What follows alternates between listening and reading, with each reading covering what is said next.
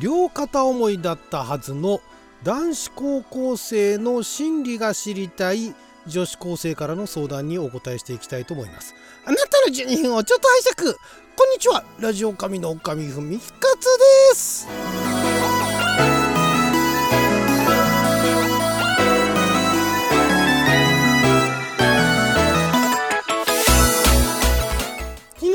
2023年8月2日水曜日六曜は旋風先負けでございました。もう3日になっちゃいましたけれども。毎週水曜日はネットに公開された。誰に向けて相談しているのかわからない恋愛相談を勝手にピックアップして勝手に回答していく帰ってきた勝手に恋愛相談のコーナーをお届けしておりますが今回こちらですね。男子高校生教えて。えー、その後なんか文字化けしてますけれども。10代女子からですね。高2女子です。文章下手かもしれないんですけど許してください。私には高1の6月から年明け前までの約半年両片思いだった人がいます。付き合ってはいません。両方片思いだったんですね。だからお互いがお互い好きだったって言うんですね。ただお互い好きだったというのは知っています。きっかけは相手の一目惚れです。相手が自分に対して一目惚れしたってことなのかな、えー、ほぼ毎日連絡を取っていましたがある時から連絡頻度が少なくなり既読も多くなり遅くなりました。私はあれ？何かあったのかな？とは思っていましたが特に何も言わずに数ヶ月連絡がない日が続きました。過去私から連絡する時もありましたが大体彼から連絡が来ていたので。えー、これはあれなのかな？相手が一目惚れしてでも付き合うっていうわけではなくなんかあの毎日連絡やり取りはしてたんですね。うーんまあ何でしょうね。うんだからこれは友達以上恋人未満みたいなそういう状況だったんですかね。まあ高校生ということで同じ少なくとも同じ学校の人だったのかな？これは。まあちょっとそこまではまあでもそうか。同じ学校の人なのかな？で、えー、しばらく経って彼が別の女の子と付き合ったことを知りました。ですが数ヶ月も続かずに別れてました。後から友達に聞いてショックだったのが私と顔の系統が似ている女の子だったそうです。似てたんだね。顔の系統ってどうなんですかね。たぬき顔みたいなね。とかね。なんかちょっとクールビューティーとかね。なんか顔の系統っていいですね。なんかあなたの顔の系統が似てること付き合ってたらしいよ。みたいな。だ付き合って数ヶ月も続かないで別れちゃった後その情報を知ったってことなのかな。長々と話してしまいましたが本題に入ろうと思いますここまであれだったんですね。あの前提だったんですね。本題前だったですね。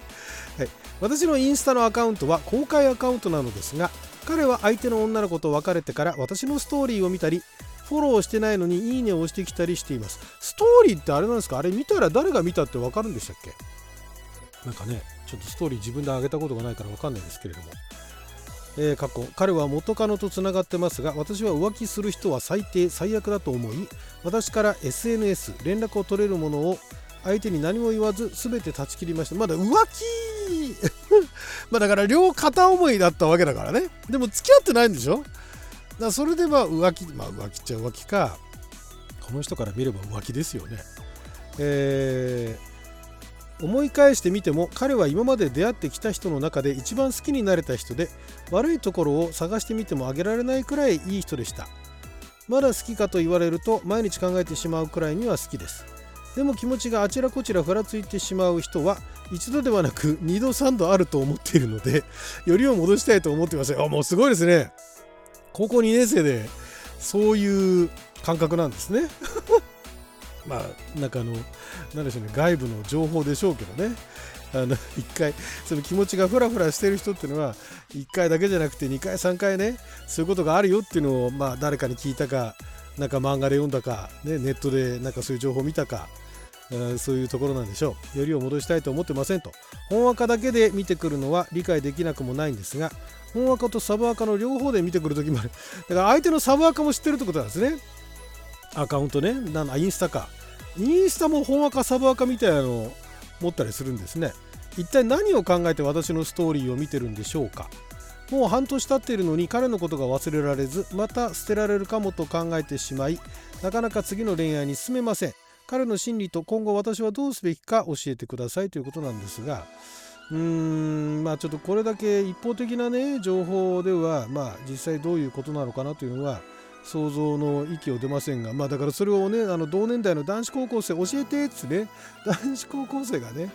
うんまあおそらくその男子高校生で答えてる人がいたら自分はこうみたいな感じでね回答してくるかもしれませんけれども、まあ、これは別に男性女性ってあんまりあの分けるほどのものではないというかまだ高校生ですよね。高校生高校2年生ということは1 5 6ですよね。だからまあ一つはその1 5 6でね今までねあの今まで出会ってきた人の中で一番好きになれた人っていうのはねまあだから1 5 6年生きてきて今まで出会った中で一番好きになれたっていうのはまあそれは大きいでしょう。でも裏を返せば言い方考えあの変えればこれからももっともっといろんな人と出会う機会っていうのは学生時代以上に増えていく、まあ、仕事どういう仕事に就くかにもよるかもしれないしどういうあの部活動だとかね。あと大学にもし行ったとしたらなんかサークル活動していろんな人と知り合うでしょうから、まあ、その中でねまたあの、えー、一番好きっていう人が出てくる可能性はあるんですけれどもここでまずね今まで出会ってきた人の中で一番好きっていうのは、まあ、それはそうでしょうけれどもあまりそこにとらわれることはないですよね。だからその一番今まで出会ってきた中で一番好きだから忘れられないっていうね。あのー、まあ、相手をね拒んではいるものの相手のことが気になってしょうがない、まあ、それはしょうがないですね。あの出会いが他にないわけだから。情報がそれしかないわけですからどうしてもそれはあの陽気につけ足気につけその彼のことが忘れられない今自分の中でナンバーワンだったわけですからね。まあ、でそこであのアイドルに走るだとか二次元に走るだとかっていうのをするのもいいんですけれどもまあまあそれが手っ取り早いっちゃ手っ取り早いんですけれども、まあ、そこにあの無理やり自分にも自分を持っていくのもなんですからうーんまあだから彼の心理としてねこれも分かんないですよ。実際もこれだけの情報で彼が何を考えてるかって分かんないですがまあこれだけを見ると最初お互い両思いっぽいんだけど付き合ってなかったわけでしょ。だからどういうふうに向こうがモーションかけてきたか分かんないですけれどもあこれ以上の付き合いはねえなと。これ以上発展はしないなって彼はどっかで思っちゃったんでしょうね。で、えー、まあだそれは彼のアプローチの方法も良くなかったのかもしれないしその彼女の方のアプローチだったりリアクションがあのある一定のねボルテージ以上までいかなかったっていうところもあるんでしょだから付き合うっていうところまで至ってないわけじゃないですか。だからそれで両片思いでしょ？両片思いとかお互い好きだって分かってるのにみたいなね。だからそこのところがまあ甘かったっちゃ甘かったですよね。だからそれで彼の方もこれは脈ないなと思ってであのそんな風に思ってるうちになんか他にあの似たような系統のあいい子がいるそっち声かけてみようって言ったらそしたら向こうの方は反応が良かって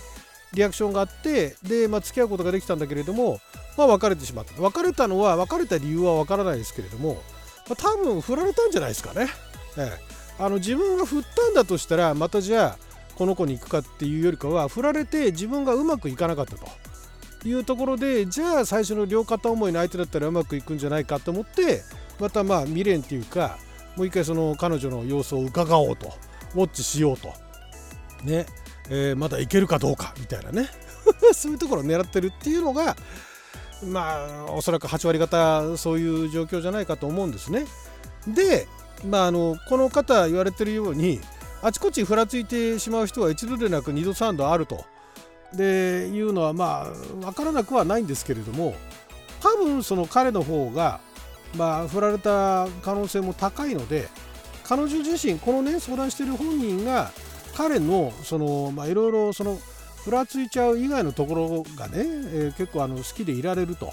そのラブラブイチャイチャっていうんじゃなくてなんかそのそばにいても全然あのストレスなく楽しい時間を過ごせるっていうんだったらまた彼にね声かけてもいいでしょうし、ね、でも捨てられるかもって思っちゃうからねだからそういうの思うくらいだったら別の人探すかなんか別の趣味見つけるかしたらいいんじゃないですか。まあ、まあ、高校生ですからね。まだまだいろんな出会いあるでしょうから。いろんな人と出会えるサークル活動外部のねなんかそういう活動だったりだとかあとはまあ部活動に励むだとかね。いうことをすればいいんじゃないでしょうか。ぐらいの回答しかちょっと今回できないですね。すいません。もう一つぐらい行きましょうかね。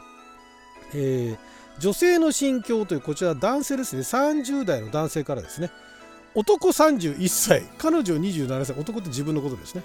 国際遠距離で3年付き合ってる彼女に距離を置きたいと言われました。もう国際遠距離なのにさらに距離を置きたいって言われたの？4日前に距離を置きたい。準備ができたら教えるねと言われました。分かった。好きだよと言うと好きだよと言われます。昨日連絡が来てもう少し時間が欲しい。準備ができたら教えるねと再度言われました。好きだよとは言ってくれます。彼女は以前から結婚には慎重で私は結婚したいと伝えましたがもう少し待ってほしいと言われたことがあります。将来のことを考えると不安になることが時々ありその都度話し合ってきましたが今回は距離を置かれました。女性が距離を置いてその後また仲良くなった方の意見や女性が距離を置く時の心境を知っていただきたいですということなんですがまあこれは女性の方でね思い当たる節があったら是非ともねこういう心境なんじゃないですかっていうところあのお便り送っていただきたいんですけど多分これは、まあ、いろんなパターンありますけれども、えー、良さげな相手が近くにいるか仕事がめちゃくちゃ忙しくなって山場を迎えてるかどっちかじゃないですかね。だまあそこら辺で好きだよっていうことは別に嘘ではないんだけれども、えっと、同時にもっと好きだよって人が近くで現れてしまってでその人と、ね、やってくるかどうかだ国際遠距離でしょ？どっちが海外にいるのか分かんないですけれども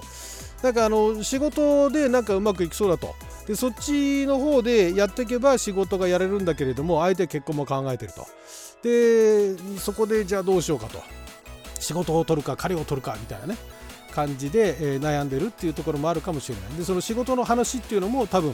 今佳境に入っててもう少しでその、えー、先が見えるちょっとちょっと先が見えるような答えが返ってくるっていうところで、えー、ちょっと準備ができたら教えると。ちょっと今あの、えー、と恋愛どころじゃないと。いうところちょっと待ってねみたいな。あんま詳しいこと言うと向こうも気にしちゃっていろいろなってくるからそこら辺はぼかしてみたいな。そういう感じなんじゃないですか。はいということで12分間の貴重なお時間いただきありがとうございました。それではまた。